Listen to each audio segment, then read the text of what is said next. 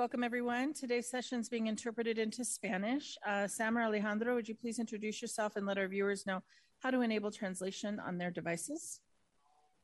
Yes, thank you for having us. This is Sam Guzman with the CLC, and along with my colleague Alejandro, we will be interpreting today's meeting into Spanish through Zoom.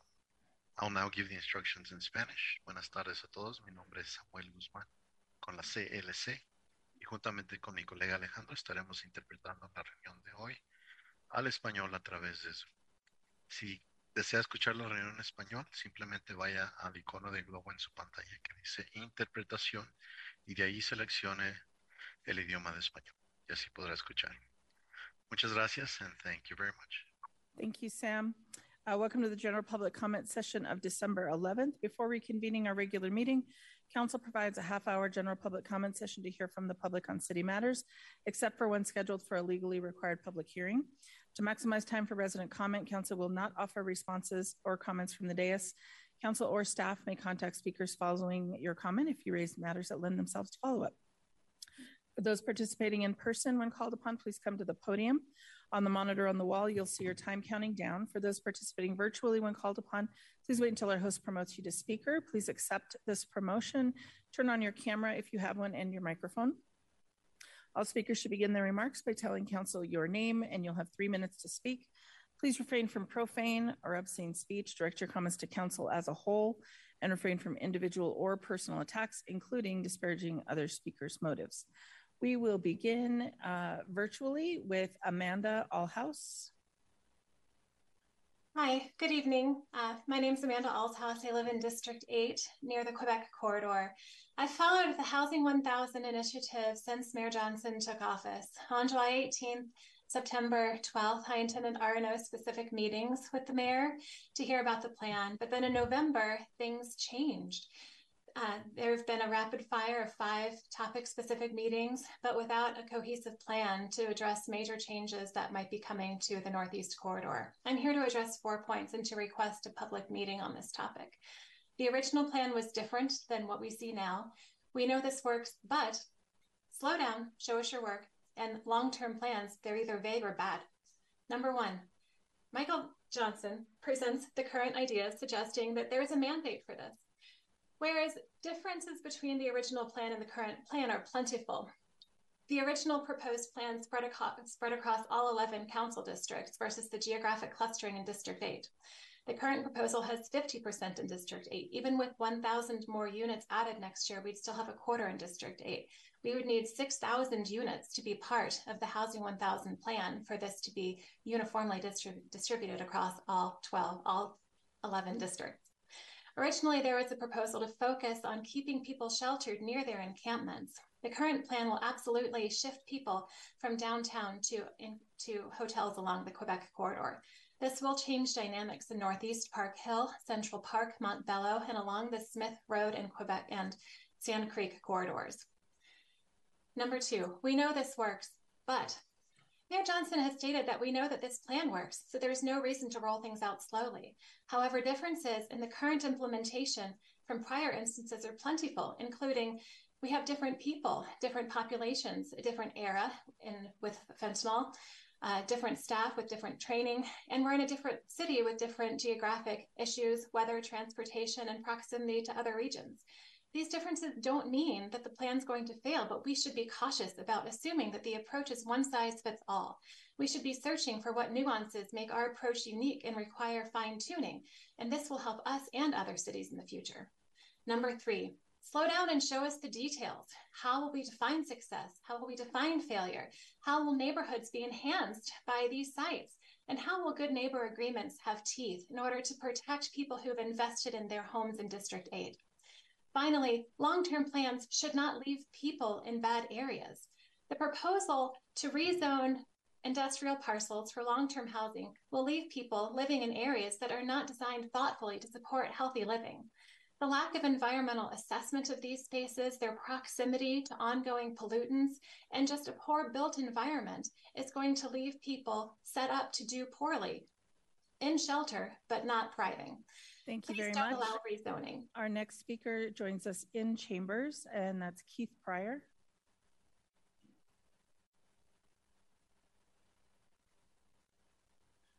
Good evening, Council.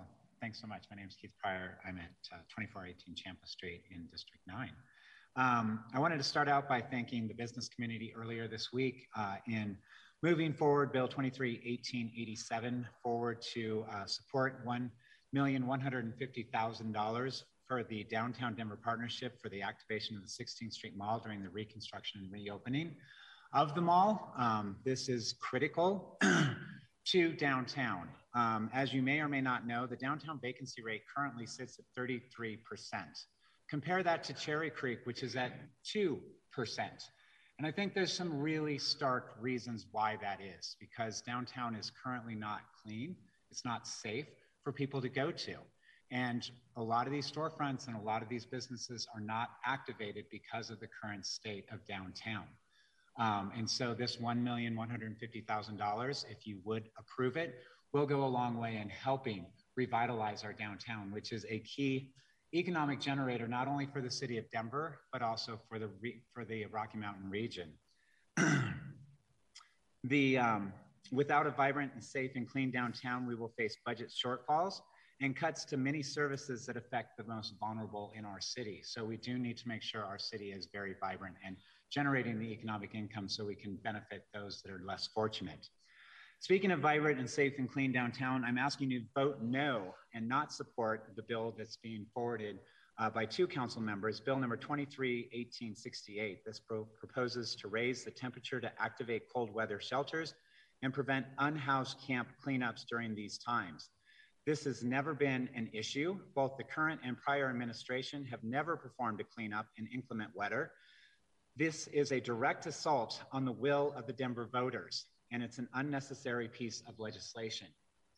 The mayor has already agreed to look at increasing temperatures for activating cold weather shelters. Putting this into charter adds a significant layer of bureaucracy that is unneeded and that it makes the mayor and the current flexibility to open shelters given the cold weather, cold weather conditions even more difficult.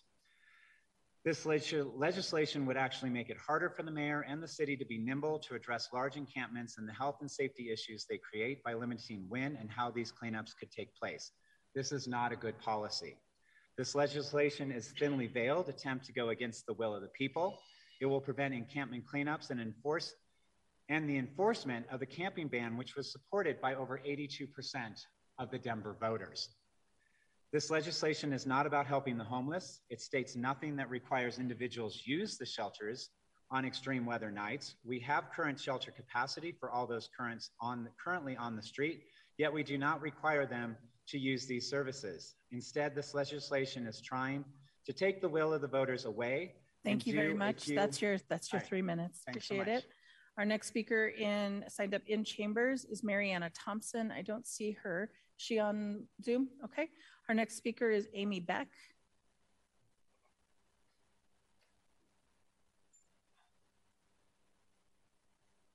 Good afternoon, City Council. My name is Amy Beck, and I'm from Council District Lucky 7.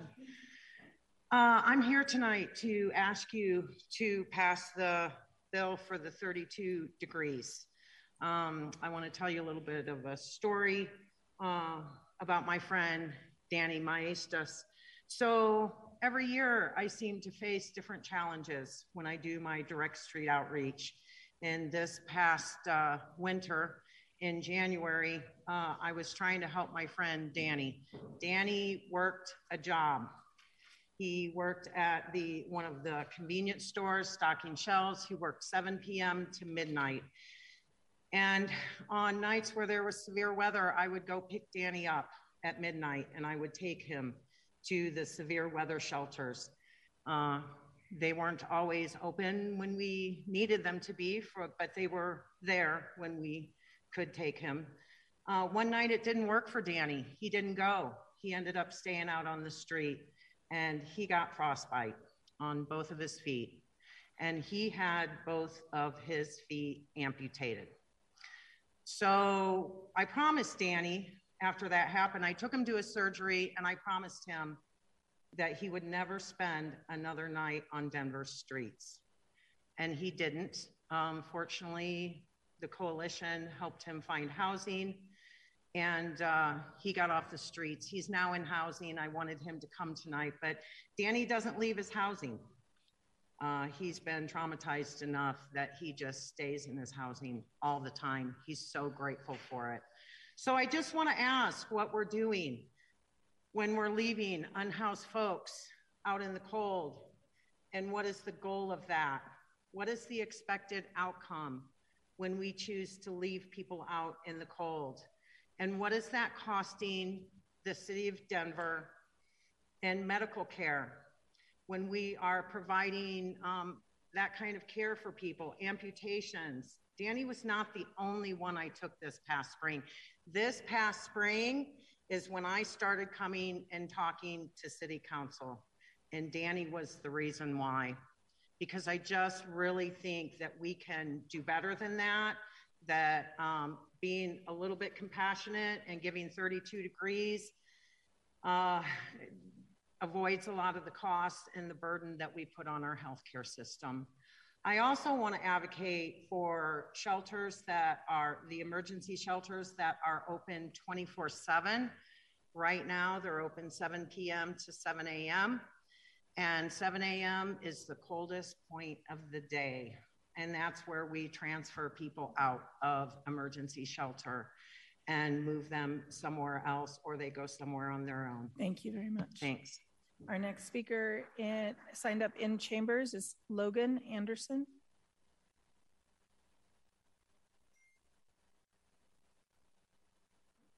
Yeah, good evening, y'all. Honors. Go ahead. I'm Logan Douglas. I I was out there, what, 2015 with the snowstorm hit down Denver and shut, that, shut it down in a tent. I know about the code here. I'm also a vet, and there's 99.9 of us uh, veterans out here with families that's homeless. I also see homeless families out here almost every night. I'm out here also, but I do help the others when I can. If we need housing, just put us in housing ASAP, especially for vets and the families. That's all I have. Thank you very much. Our next uh, speaker signed up in chambers, Gail Nordheim.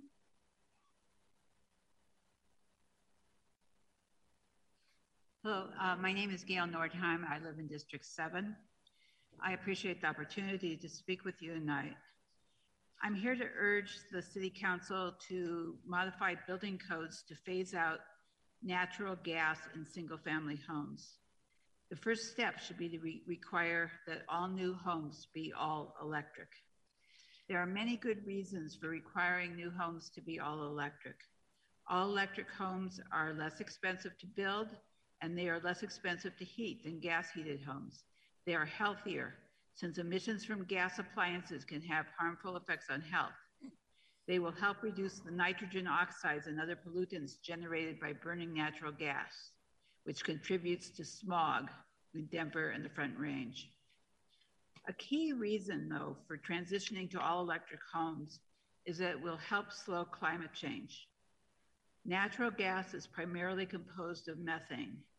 The drilling and extraction of natural gas from wells and its transportation in pipelines results in significant leakage of methane.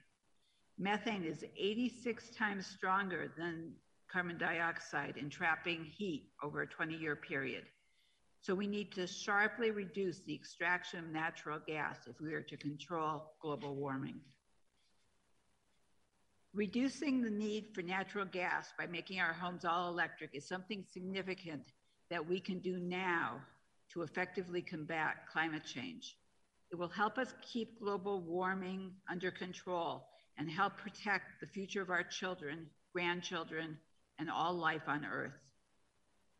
Prohibiting gas hookups for new homes should be an easy choice. Newly built clean energy homes in Denver generate 42% less climate pollution over 15 years than homes built with gas. The technology for all electric homes is here and it works. It will also be important to convert our existing housing to all electric.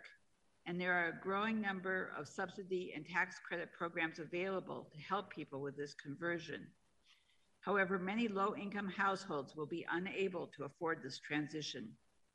Governments at all levels, as well as utilities, must take the extra step to help low income families get the benefits of all electric homes.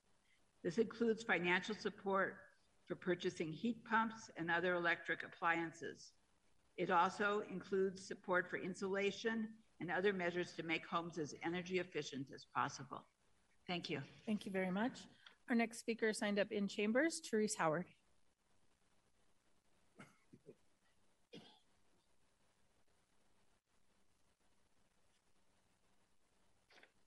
Hello, uh, Council. I'm Therese with the House Keys Action Network Denver.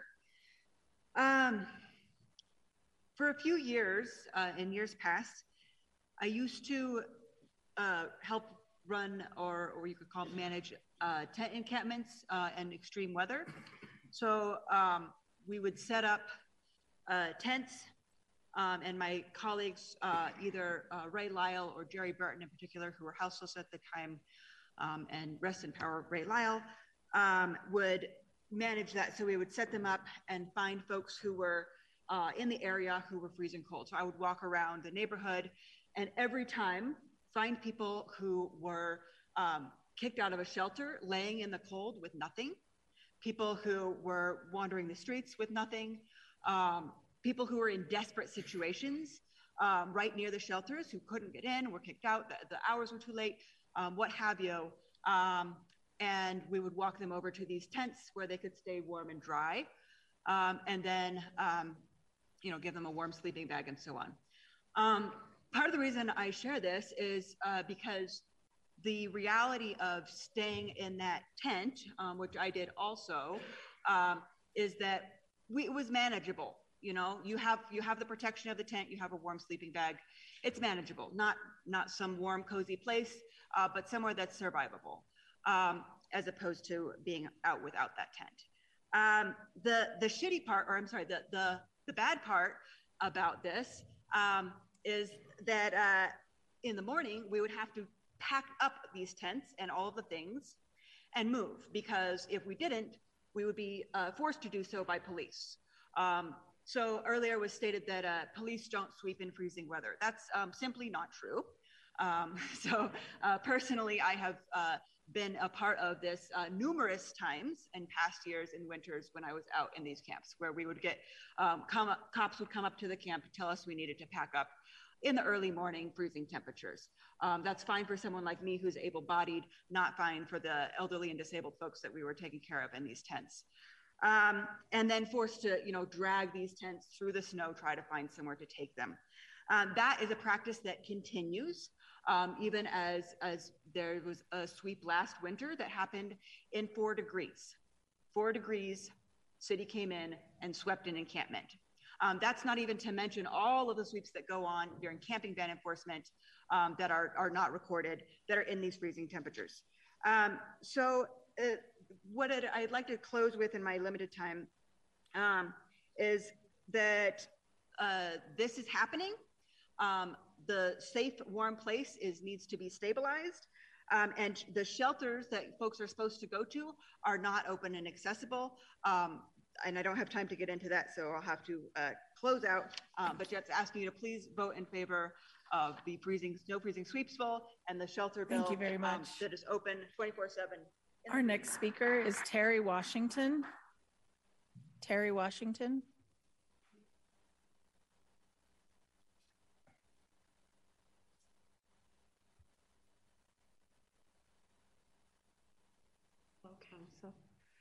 My name is Terry Washington with his House Keys Action Network Denver. I'm here before you today because I'm here for the no no sweeps in um, in the cold. Um, I've experienced some sweeps um, constantly at this point, and it's horrible for to help everyone to move in the cold. It's very hard, um, forceful. Um, it's very it's very um, difficult to move in the cold. Um, also, um, they have nowhere to go um, when they try to go to warm shelters. Um, they're not open a long uh, a long enough time so that they can be able to be warm. Um, I've seen a couple of the people out here. I've seen amputated fingers. I've seen amputated arms. I've seen amputated feet um, in all of this cold. Um, I wish there was no um, moving in the encampments in the cold at all. The, the sweeps are horrible. And once again, um, they don't need to be doing them at all. Um, I'm standing here before you because I've seen too much horrible situations in these in these temperature weather, and I just I just really wanted to come before you all to let you know that um, we we're here for them to try to get some um, action done to keep all of this from ha- happening. Thank you. Thank you very much. Mm-hmm. Our next speaker is joining us on Zoom, Jamie Ponce. Hi, my name is Jamie Ponce, and I'm speaking to you tonight because we need your support in District 8.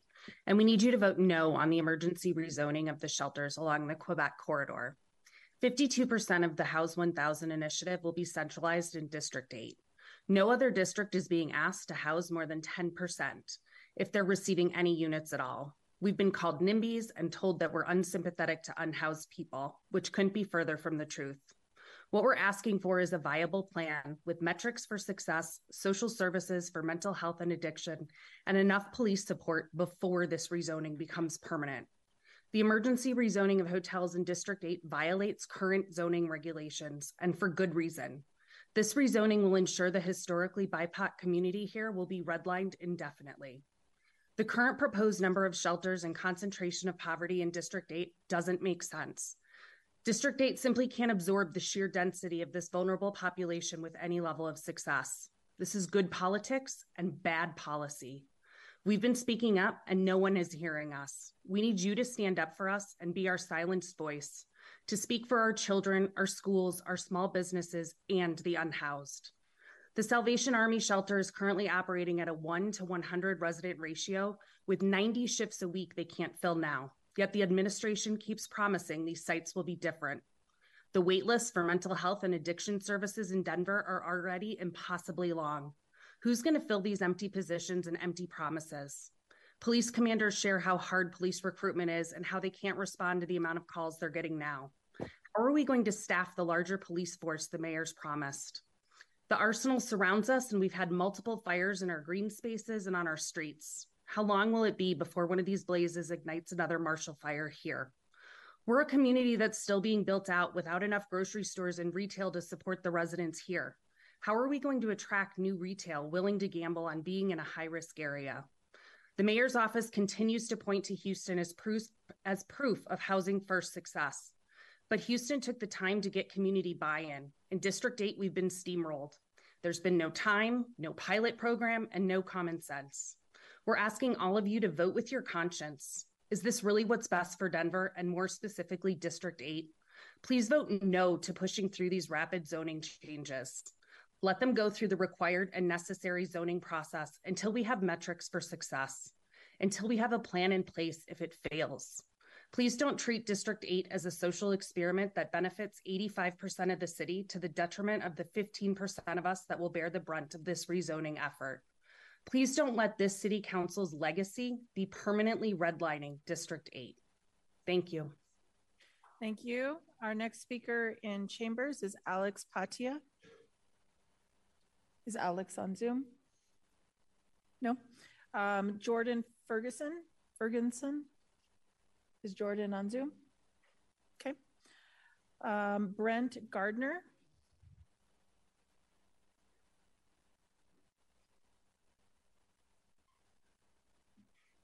Hello, Council.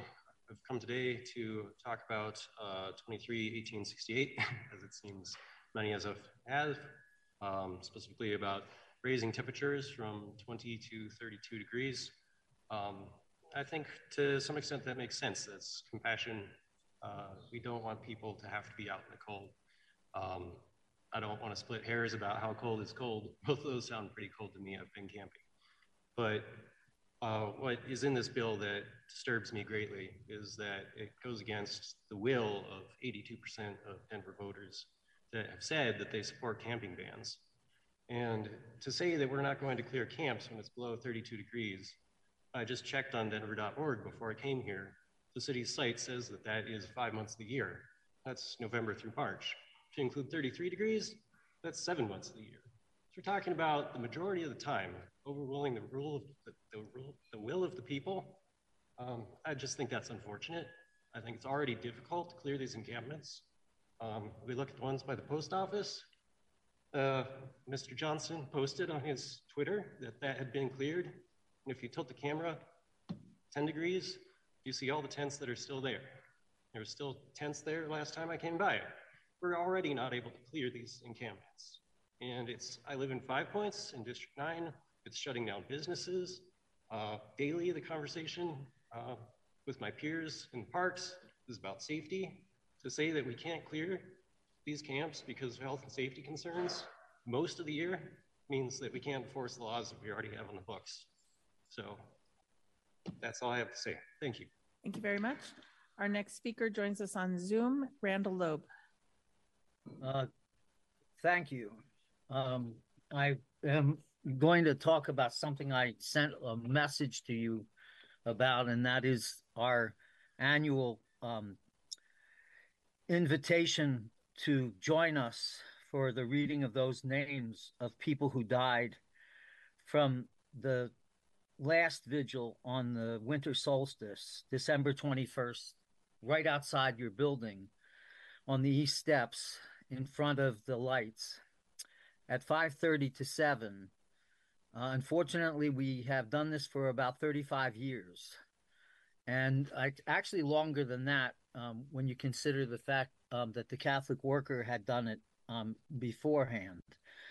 And we would really like to see the public honor the people who lost their lives due to the fact that they were living in poverty and had no um, options and struggled and finally died um, who are homeless. I imagine that at one point someday I will be added to that list, hopefully not for many, many years.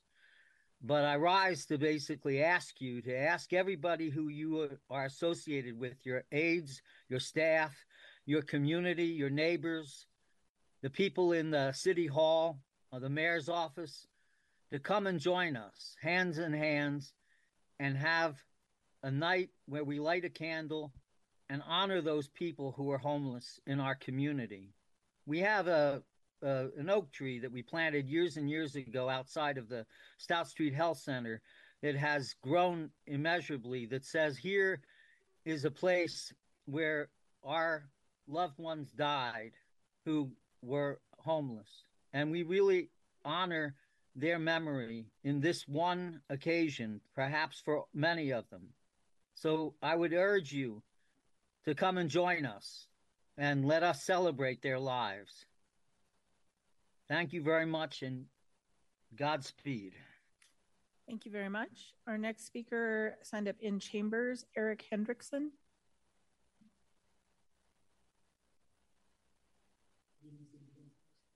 Denver, Eric Hendrickson. I currently reside in District 7. Um, as outlined in Denver's Vision Zero Action Plan adopted in 2017, the city has been attempting to reduce and eventually eliminate all traffic-related deaths, including pedestrian fatalities by 2030.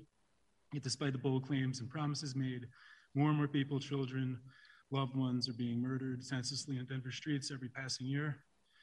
Uh, in fact, 2022 saw a record number of 115 pedestrians murdered by vehicle operators. and as of October 27th, 85 lives are lost this year so far. It's probably up to like down 90 now. Um, so I want to ask, is this acceptable and what can be done to help and, and stop this from happening? So I've been in touch uh, a couple weeks ago with Councilwoman Alvidrez, as well as other constituents from DRCOG, DOTI, community bike advocates, through phone calls and emails about a systemic problem regarding the signal phasing of the intersections and associated pedestrian crossings uh, throughout the entirety of Denver. I call these uh, dangerous crossing murder zones because um, people die in them they get run over. Pedestrians are being um, unwittingly guided in, and directed into crossing crosswalks with a white walking man symbol on the on the pole signal at the same time as vehicular traffic is given a green light to drive directly through the same space. This is clear and obvious conflict and is costing human lives. With a minor change to the signal phasing at these crossings, of which there are countless examples throughout the cityscape, lives will be saved. These fully protected pedestrian crossing phases align perfectly with the ideals of Vision Zero and could start to be addressed immediately if the willpower was there to force the change to happen. Uh, just thank you for your time. And if you want to get in touch with me or Ms. Alvidrez, that'd be great. Um, I also like to say, uh, just a, in support of the not clearing people off the street while it's freezing outside, I think that's humane and, and reasonable. So thank you for your time. Thank you very much. We'll take time for one more speaker. We've got um, Ali Clark, who's signed up on Zoom. Zoom? Oh, yeah, sorry. Oh, yeah, sorry, sorry. Um, so I just want to say thank you um, to the council for giving me the time, to the time to speak on this. My concerns about my concerns about zoning code uh, dispensaries, dispensaries off to residential properties. Properties. Um, I live in Zenobia Street, directly next door to Elite Cannabis in District 1. The customers of the dispensary are consistently loud and destructive to my property. They leave their cars running with loud music, loud mufflers, diesel engines, and shine their headlights into my house at all hours of operation, whereas the lights are really only an issue at night. I've witnessed multiple times cars driving over the sidewalk into my yard and down my driveway as a way to enter and exit the parking lot. In fact, one almost hit me the other night when I was taking out my trash. Also, my fence has been um, destroyed by their customers three times now, and the dispensary is not offered to help to pay for or repair it. I've been threatened bodily harm by their customers when I politely ask them to turn their music down. And one night, one of their customers pulled a gun on a homeless man simply because the homeless man asked him for weed. The customer parking is exactly 10 feet from the exterior of my house and less than one foot from my back patio. I'm unable to enjoy my outdoor living space due to the constant noise as well as exhaust fumes from their running vehicles, cigarette smoke, marijuana smoke, which they do smoke illegally in the parking lot. I've also had their customers peer over my fence while I'm sunbathing in my own backyard and catcall me, basically. The incidents I've just stated do not cover everything, but are just some of the highlights. Operating a business next to a residential property should not impede on a tenant's right to peace and privacy. I find it appalling that there is no code written to, into the marijuana bylaws preventing them from operating within 10 feet of a residential property. Thank God I don't have children as they would not be able to play in their front or backyard. It's reached the point where I'm deeply considering moving from a neighborhood that I've loved for six years to a different city, which is something I should not have to even consider. It seems the Denver government cares more about the revenue businesses generate than it does its own taxpaying citizens. I filed complaints about all of these incidents with the dispensary manager, 311, Police Non-Emergency, Business and Licensing Berkeley Neighborhood Association, District 1 Community Resource Officers, District 1 Councilwoman, District 4 House Representatives, along with others. I appreciate you looking into and reassessing the zoning codes regarding dispensaries operating next to residential properties. Thank you. Thank you very much. That concludes our general public comment session. If we did not get to you today, please join us next week or submit your comments in writing. The next session will be held on Monday, December 18th. Sign up begins at 11 a.m. on Friday, December 15th. We look forward to hearing from all of you again. Thank you for attending and stay with us for the Denver City Council meeting, which will start immediately.